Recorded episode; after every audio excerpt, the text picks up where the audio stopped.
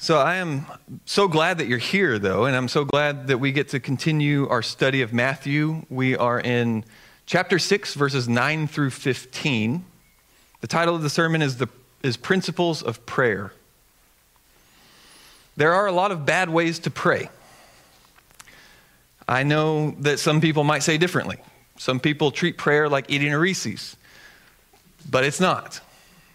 You know, and that's not to say that we need to walk, or, walk on eggshells every time we come before God in prayer. I mean, Scripture also teaches that we, are, we get to come before Him boldly, right? And so we don't just need to live in fear. That's completely the wrong direction to go. But there is a reality, a fact, that we, we can pray wrong. We can get it wrong. Sometimes people make rather grand declarations about what prayer can do for you as evidenced by a couple screenshots that I took from YouTube, like this one. You can manifest millions with this prayer. Or another one, I manifested $25 million doing this prayer. So we know, as we studied last week, that humans are tempted with vain repetition and magic incantations. There are other dangerous ways that we can go with prayer as well. And I don't normally do this, you guys know. Uh, occasionally I'll use a video, they always serve a purpose. I don't normally start with a funny video, but I am going to do that today. There is a video about prayer, and it is comedic, but there's a purpose behind it. It's not just to make you laugh, it's to make you think. To make you think about, okay, where do my prayer habits come from? And are they actually good? You know, because we develop a lot of habits. And it's, it's good to think about and not just take those things for granted, to actually square them away with the Bible and see are they biblical? Are they dangerous? Is there anything wrong here? So I want you guys to watch this video. Hi, I'm Johnny. And I'm Chachi. We're Get In Here Ministries. You know, a lot of people come up to us and ask us hard questions about God and the Bible and spiritual living. And you know, while a lot of those questions are softball questions for us, there are actually some pretty good ones. One of them being, how do I have a better prayer life? Well, good news, we got some killer tips to a better prayer life. Before we do that, though, let's start off with a title and some dance moves. No, we're not doing a title and a dance. Let's just kind of get into this.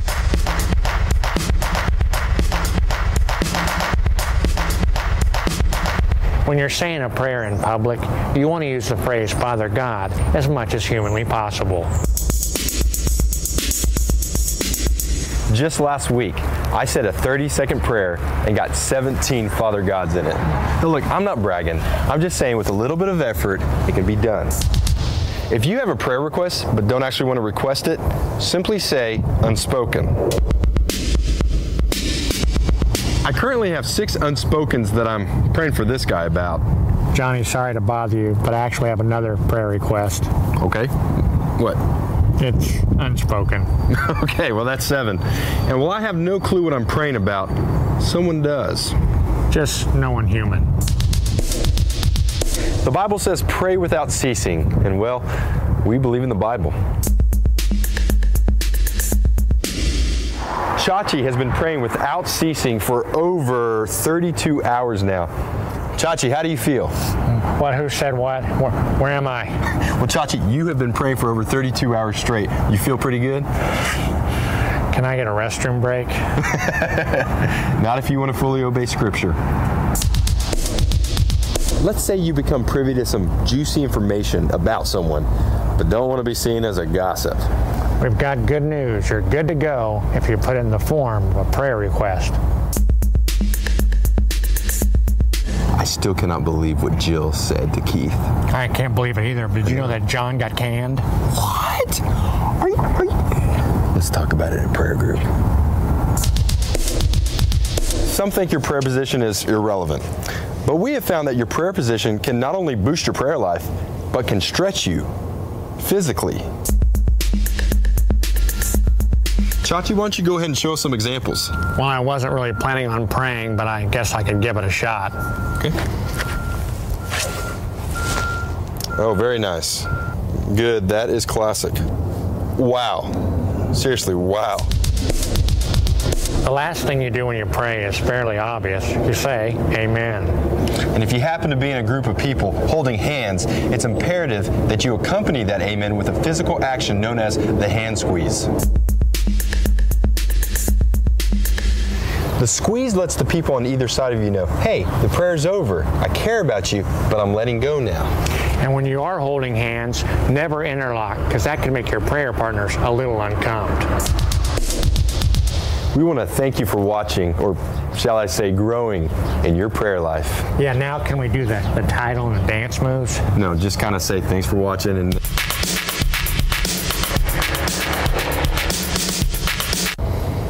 That's seriously unreal.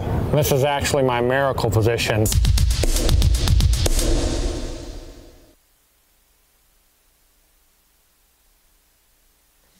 So, humor is, of course, as soon as I stand up, I'm going to get a cough.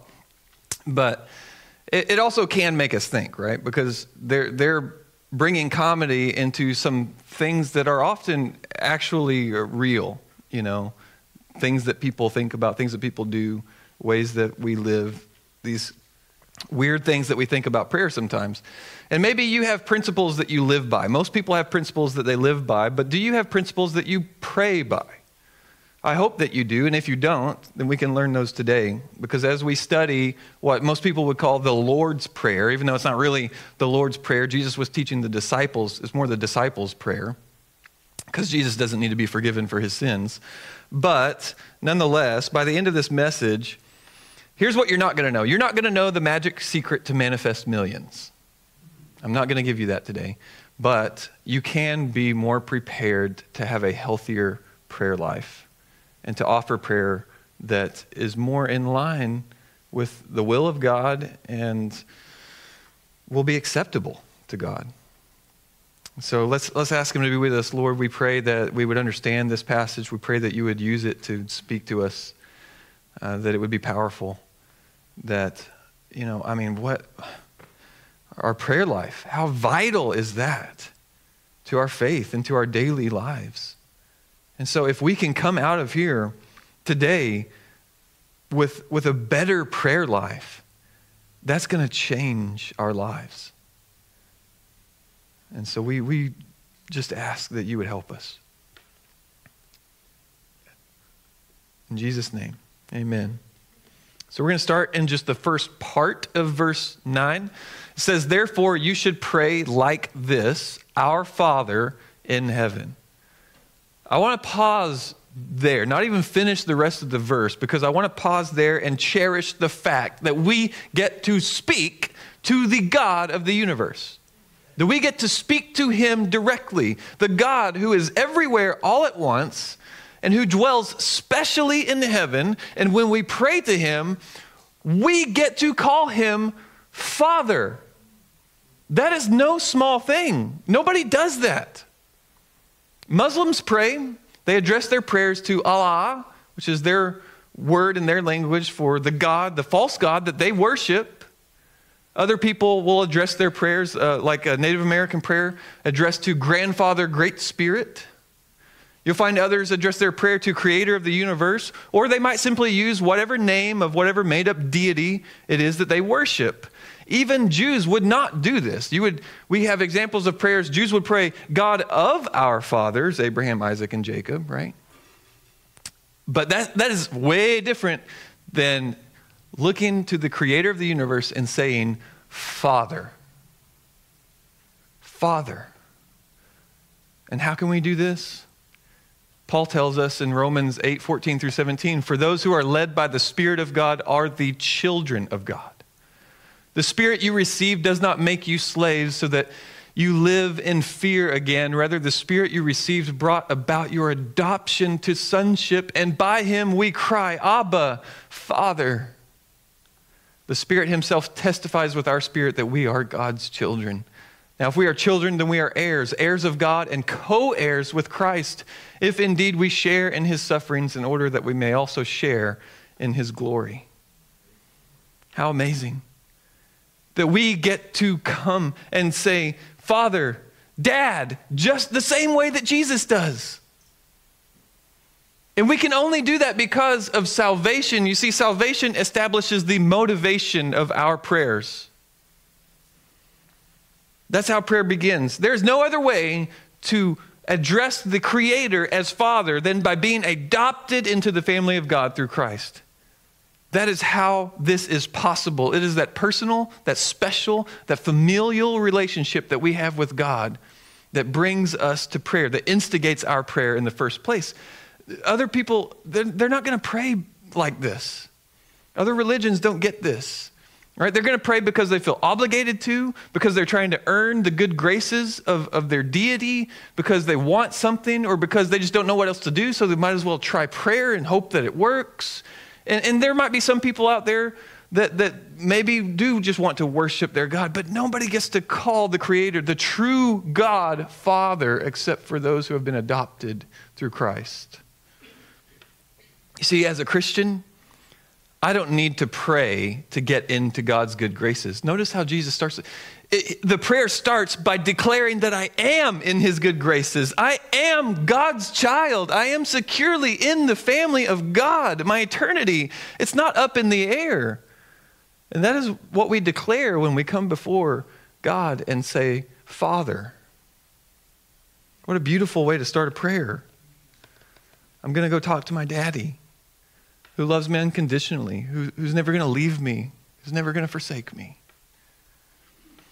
And because of who he is and what he has done for us, we call him Father and we honor his name. You see, that's the next part of the first verse.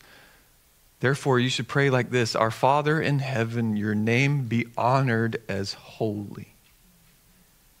This is not a prayer that God would be holy. He is holy. There's no doubt about that. This is a prayer that his name would be given the respect and the honor that it's due. The whole first verse sets the tone for prayer. Like, as I come before God, I acknowledge him as Father, but he's not the kind of Father that we see portrayed in the media.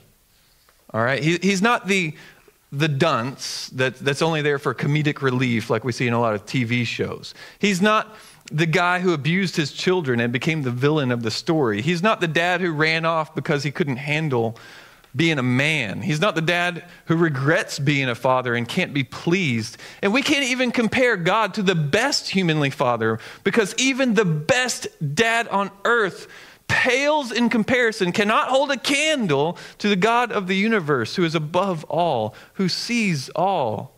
As Psalm teaches us in 33, Psalm chapter 33, verses 13 through 15, the Lord looks from heaven. He sees all the sons of mankind. From his dwelling place, he looks out on all the inhabitants of the earth. He who fashions the hearts of them all, he who understands all their works. You see, even the best human dads, they have limited vision, limited knowledge, limited wisdom, but we worship the God who is above all, knows all, sees all. He is the fa- he's not just our father, he's our father in heaven. And not only that, but he is good. He is holy, holy, holy.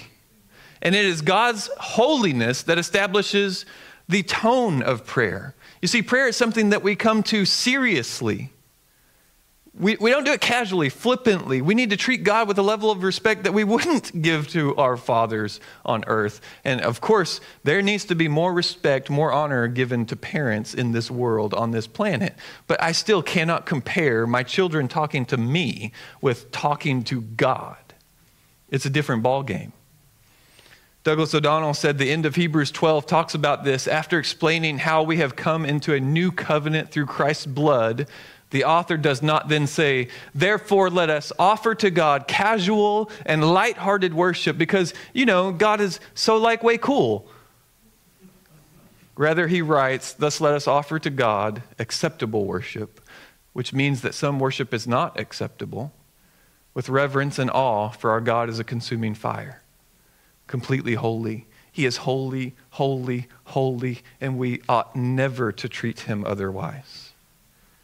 You see, the kind of demeanor that we come to God with in prayer is going to provide quite a contrasting picture to what we see in the world and how God's name is used and treated. We live in a time when God's name is the favorite thing to say when you stub your toe. It's our favorite acronym to use whenever we're shocked by something. OMG is texted countless times every day.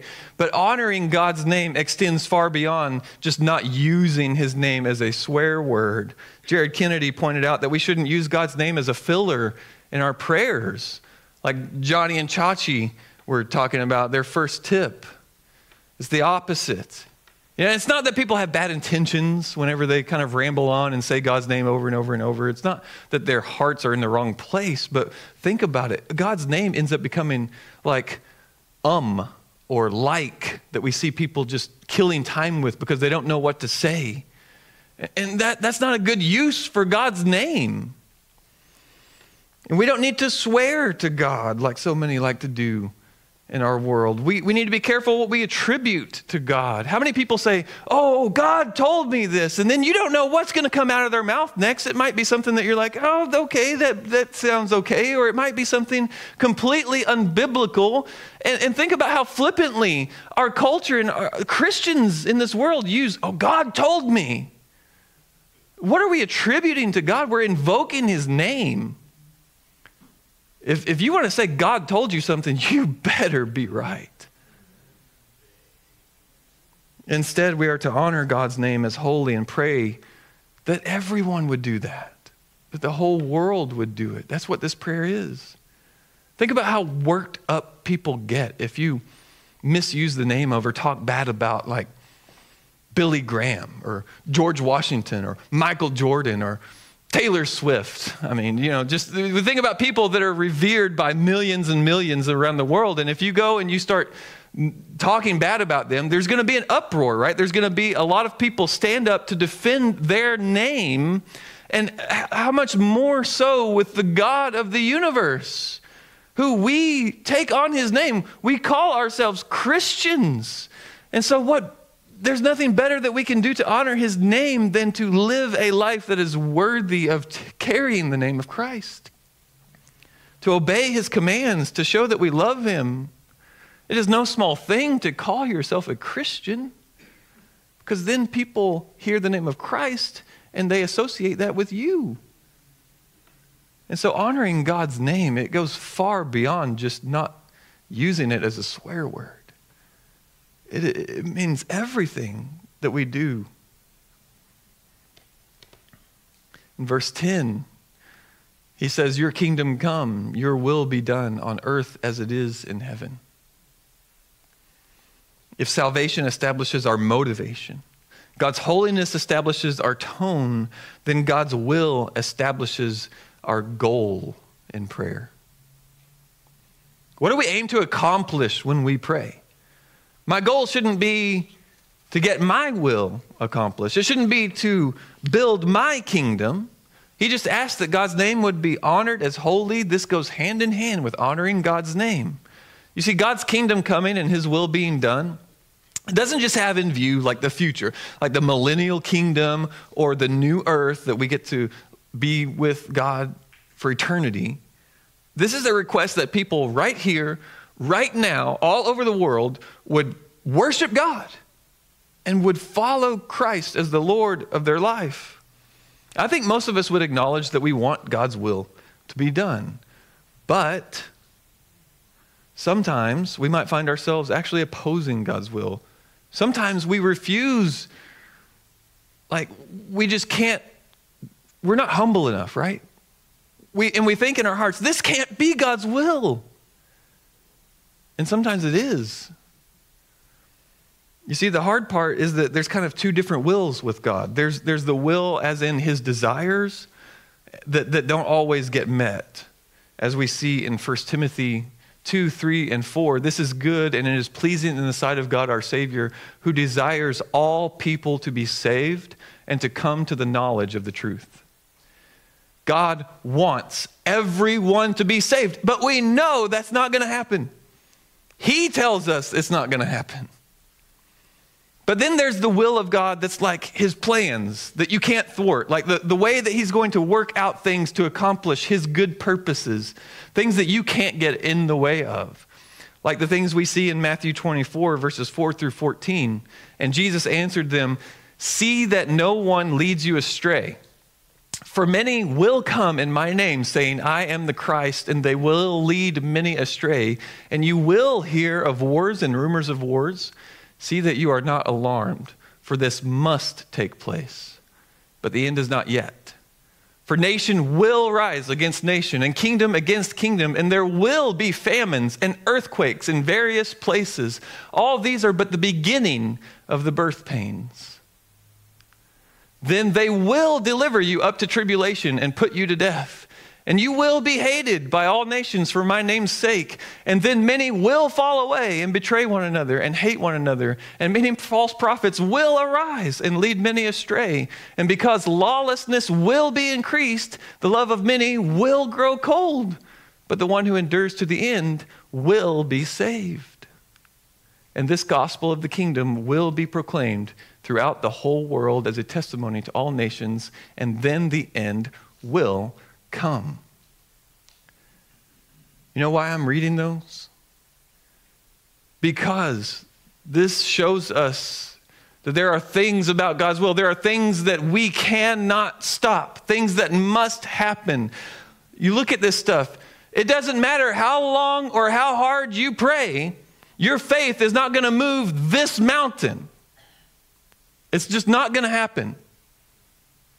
And there are things like that in our lives that we need to be aware of as we pray, not just as it pertains to the end times, but to all things at all times, because we can't see like God can. We are the ones who are here on earth. He is the Father who is in heaven. He is better positioned to know what needs to happen, what must happen, what is best. And so we need to come before Him humbly we tend to just think one way, right? A Christian's in prison, let's pray for them to get out. Christians are being persecuted, let's pray for the persecution to stop. Somebody's sick, let's pray for them to get better. And it's not that there's anything wrong to pray for those things, but are we also thinking, God, that might not be what needs to happen? That might not be your will. Are we willing to submit ourselves to God's will? You want to pray for Israel? Wonderful. Pray for Israel. You want to pray for peace? Fine. Great. Pray for peace. You want to pray for terrorist groups to be rooted out. Do it. But we also need to remember some things that God says, like what we see in Zechariah chapter 14, verses 2 and 3. I'm going to read it in just a second, but I want to set the context first. What we're going to read is in the context of the end, like right before Christ returns. And it's going to be hard to read, especially in light of the things that are happening right now. But it's important for us to understand. You see, he says, For I will gather all the nations against Jerusalem to battle, and the city shall be taken, and the houses plundered, and the women raped. Half of the city shall go out into exile, but the rest of the people shall not be cut off from the city. Then the Lord will go out and fight against those nations as when he fights on a day of battle. You see, that is going to happen. Now, I'm not saying that what's happening right now is that. I don't think it is. But it very well might be leading to that. And so, even as we pray, it's not, that, it's not that it's wrong for us to make certain kinds of requests, but we need to come before God with a submissive heart, recognizing, you know what? Who am I? What do I know? Sometimes what we wish wouldn't happen is what needs to happen. Sometimes what we're praying against is exactly what God says must take place. And sometimes the things that we wish wouldn't happen are exactly what usher in the good things that we're hoping for. We can ask for something, but we need to be submissive, just like Jesus was in the wilderness. You know, another good example that he set for us with prayer. He's like, God, take this cup from me. But your will be done, not mine. And that's the way that we need to approach God. Do you notice that the kinds of requests that we often make are not in this prayer that Jesus examples? For? And that's not to say that our requests are bad, but I'm saying what Jesus saw as most important to teach about how to pray is that we pray that God's will be done. Because God's will being done is always what is best. And as we proceed in this prayer, we, we notice a shift. The first half is all about God. And we, have kind of we've hit the first half. The second half, it's not that God is like removed from the equation, but we enter the equation. And so we establish the motivation, the tone, and the goal. But then as we move through the second half, we're also going to take into account the whole prayer, and we see that needs establish the content of prayer. The whole prayer is about needs, right? God's name needs to be honored. His will needs to be done. His kingdom needs to come. But then as we move into the second half, some of our needs come into play. Starting in verse 11 Give us today our daily bread. You see, the first need in terms of on our end of things is for sustenance. It's very simple. Not complicated. Some people try to complicate it. They try to over spiritualize it and say, oh, well, this is some kind of spiritual bread and things like that. I mean, I, it's not that they're, it's wrong to hypothesize about those things, but all the evidence leads us to know this is just a very simple prayer for sustenance. Now, the original language reads more like, give us today tomorrow's bread, but it doesn't, that doesn't change the meaning. It's a, a simple request for what we need for the day. Now, even though this is it seems so simple and it is so easy.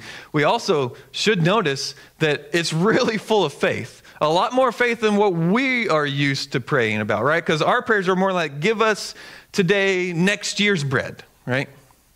Give us today our retirement bread for decades from now. You know, give us, God, give us way more than we could ever need. But D.A. Carson said this prayer is for our needs, not our greeds. And I think he's right. We can ask for God's will in our life, and sometimes God's will is that we have more than a one day supply, but we also need to be careful to come to God in such a way to recognize that we only need what we actually need. And sometimes what we think we need is far different than what we really need. And so this reminds us that the only day that we are guaranteed is this one.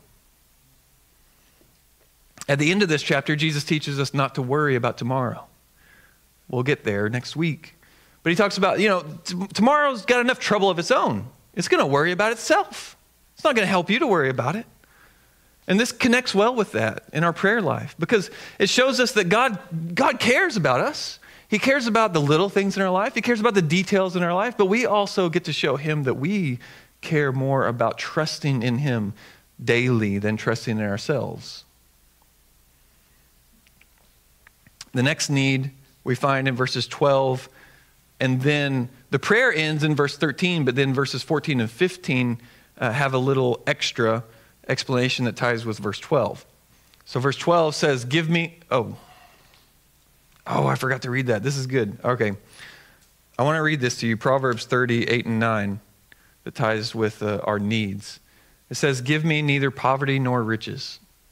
Feed me with the food allotted to me lest I be full and deny you, and say, Who is the Lord? Or lest I be poor and steal and profane the name of my God.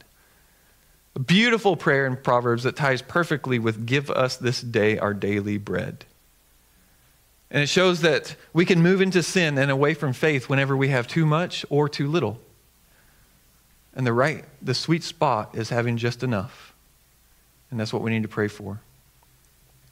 But the next need is found in verse 12 and forgive us our debts as we also have forgiven our debtors. And then after the prayer, verses 14 and 15 say this For if you forgive others their offenses, your heavenly Father will forgive you as well. But if you don't forgive others, your Father will not forgive your offenses. The second need is for forgiveness. Very simple. Debts here are the same as sins. It's talking about our debt against God. Even after we've repented of our sins and been declared righteous, justified by God, we remain in need of daily repentance. Yes, a true Christian has been forgiven for their sins, but this is not about you needing, needing to be saved again. This is about you continuing to need to repent.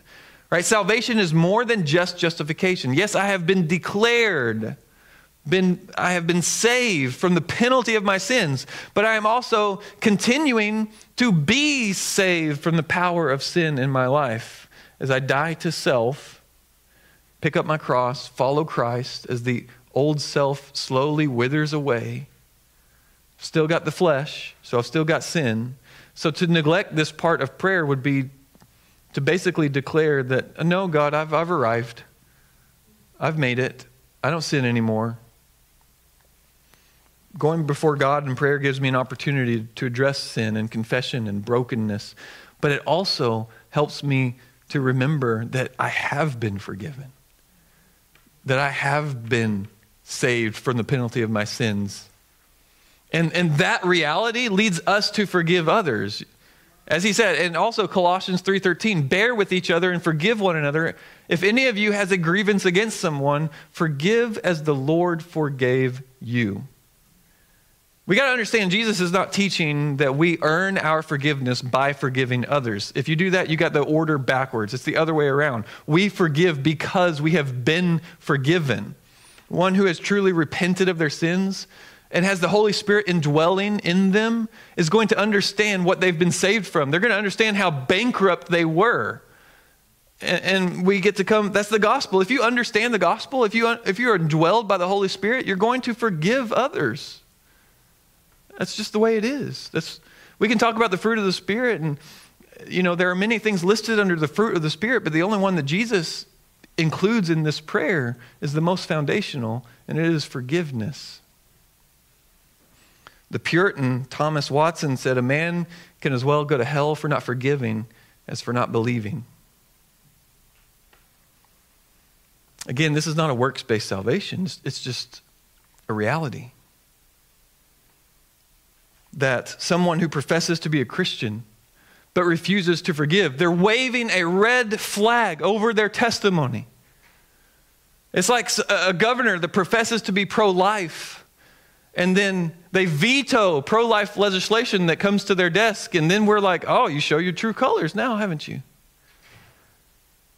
Well, when we refuse to forgive, we show our true colors. A pastor said that when he does interviews for church membership, he asks the candidate if there's anyone that they've been unwilling to forgive. And you might be like, why, why would he ask that? Because that's just as important as agreeing with the doctrines of the church. Father, forgive us as we forgive others. And may we forgive others as you have forgiven us. The final need is in verse 13. And do not bring us into temptation, but deliver us from the evil one. We need deliverance. This is how the prayer ends. I know that might not be how you thought it ends. You probably thought it ends, For thine is the kingdom and the power and the glory forever. Amen. But I hate to burst your bubble. That's actually not in the oldest and most accurate manuscripts. Uh, the evidence suggests that that was added by someone at some time later. And it's not that it's a bad doxology, it's not that it's you know, wrong to pray that. I mean, it's a perfectly acceptable prayer, but it's just not, it doesn't look like that it is part of what Jesus taught in this passage, in this prayer. Instead, we get a rather abrupt ending about temptation. To understand this, we need to remember a couple of things. This cannot mean that we are praying to never be allowed, that we would never be allowed to be tempted and tested. We know that the Holy Spirit brought Christ to the wilderness to be tempted and tested. It also cannot mean that we are praying that God would not tempt us, because that would be an absolutely pointless prayer that would be a waste of our breath because it's not possible. James taught us, and no one is to say when he is tempted, I am being tempted by God, for God cannot be tempted by evil, and he himself does not tempt anyone. So, the most accurate way to understand this, I believe, is that it's a request to overcome, to not give in to temptation. We are recognizing our weakness, that we need help. We need help from the one who conquered every temptation and who will crush the head of Satan under his heel. We must recognize our vulnerability. It's a very humbling position for us to be in, that we have to come before God and say, okay, God, I'm, I haven't arrived. Like the attitude that Paul had when he wrote to the Philippians, and he's like, I, I, can't, I can't claim to have arrived yet, guys. I'm not perfect. And what he went on to say in 2 Corinthians 12, 9, and 10, and he has said to me, and this is God to Paul, My grace is sufficient for you, for power is perfected in weakness. Most gladly, therefore, I will rather boast about my weaknesses, so that the power of Christ may dwell in me. Therefore, I delight in weaknesses and insults and distresses and persecutions and difficulties in behalf of Christ. For when I am weak, then I am strong.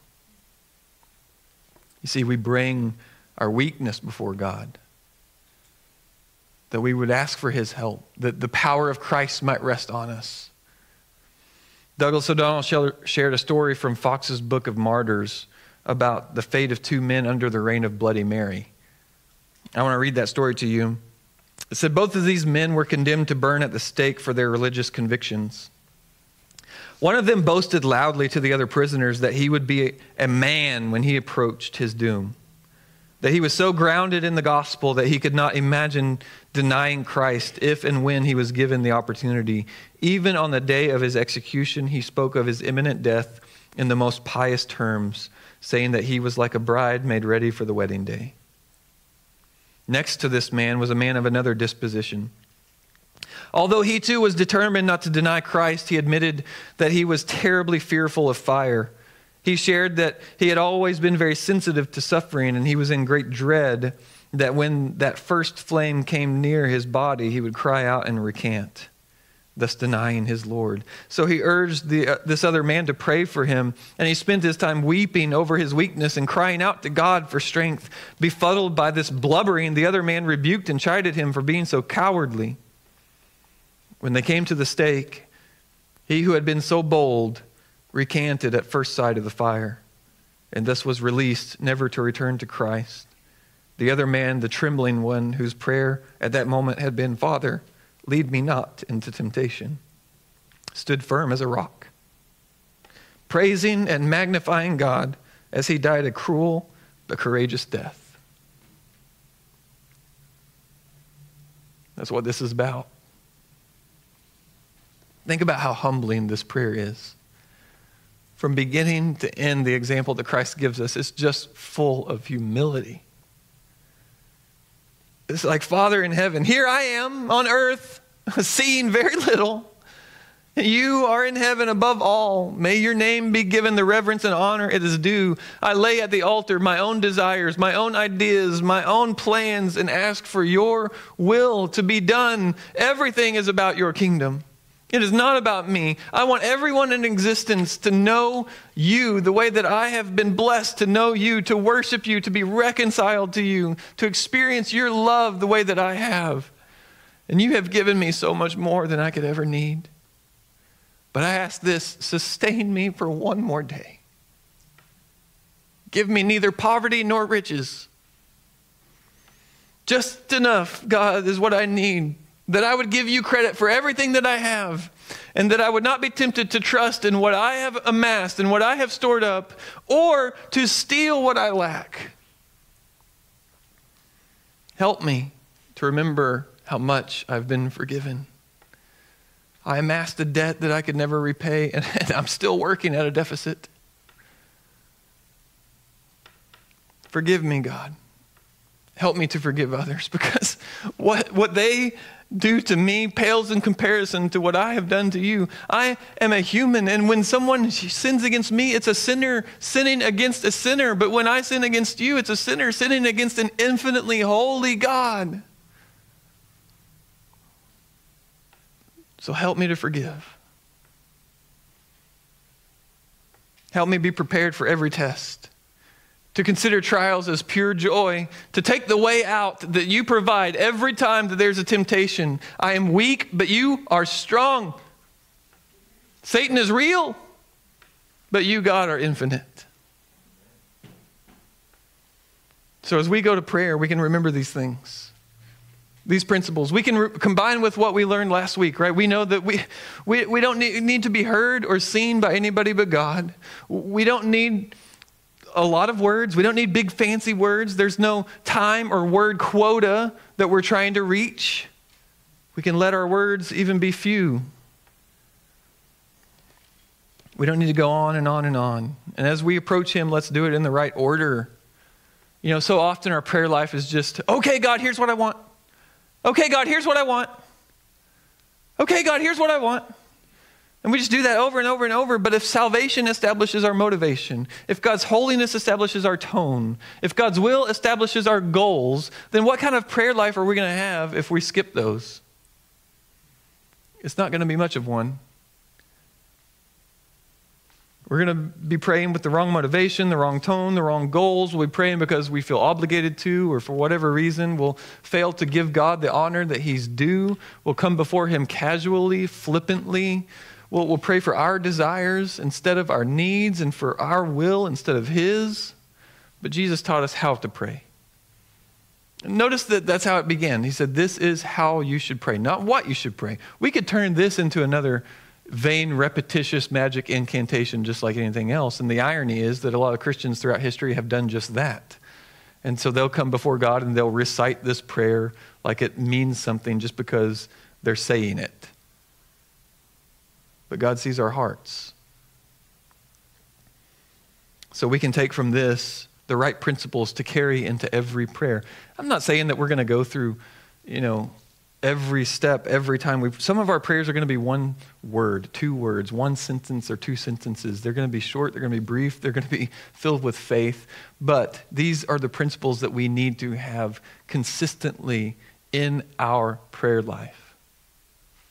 So that we can have the right motivation, the right tone, the right goals, and the right content in our prayers. I know that's that's what I want. I, when I pray to God, I, I, I want it to be acceptable. I want it to be powerful. I want it to be effective.